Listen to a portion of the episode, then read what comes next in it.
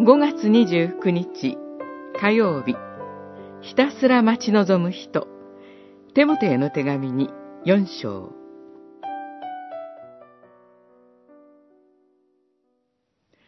今や義の栄冠を受けるばかりです。正しい審判者である主が、かの日にそれを私に授けてくださるのです。しかし、私だけでなく、主が来られるのをひたすら待ち望む人には、誰にでも授けてくださいます。四章八節使徒パウロは、最後の試練の中にいます。獄中にいて、苦労の多かった今までの人生を振り返りながら、最後を覚悟して過ごしています。パウロに反対する人々がいました。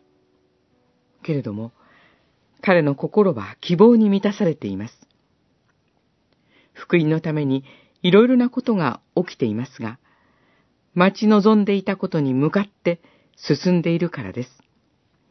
パウロは、今や義の栄冠を受けるばかりと確信しています。その栄冠は、キリストが再び来られる日に授けられます。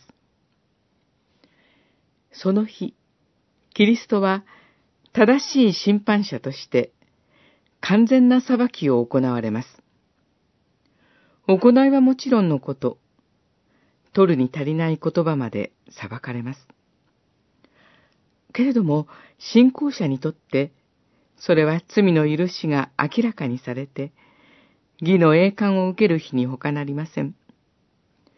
その日に目を注いで待ち望むことによって、パウロはこの時まで立派に戦い、決められた道を走り通すものとされました。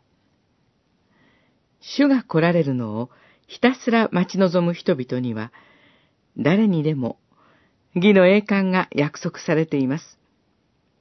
福音のためにいろいろなことがあっても、かの日を待ち望むなら、確かな慰めがあります。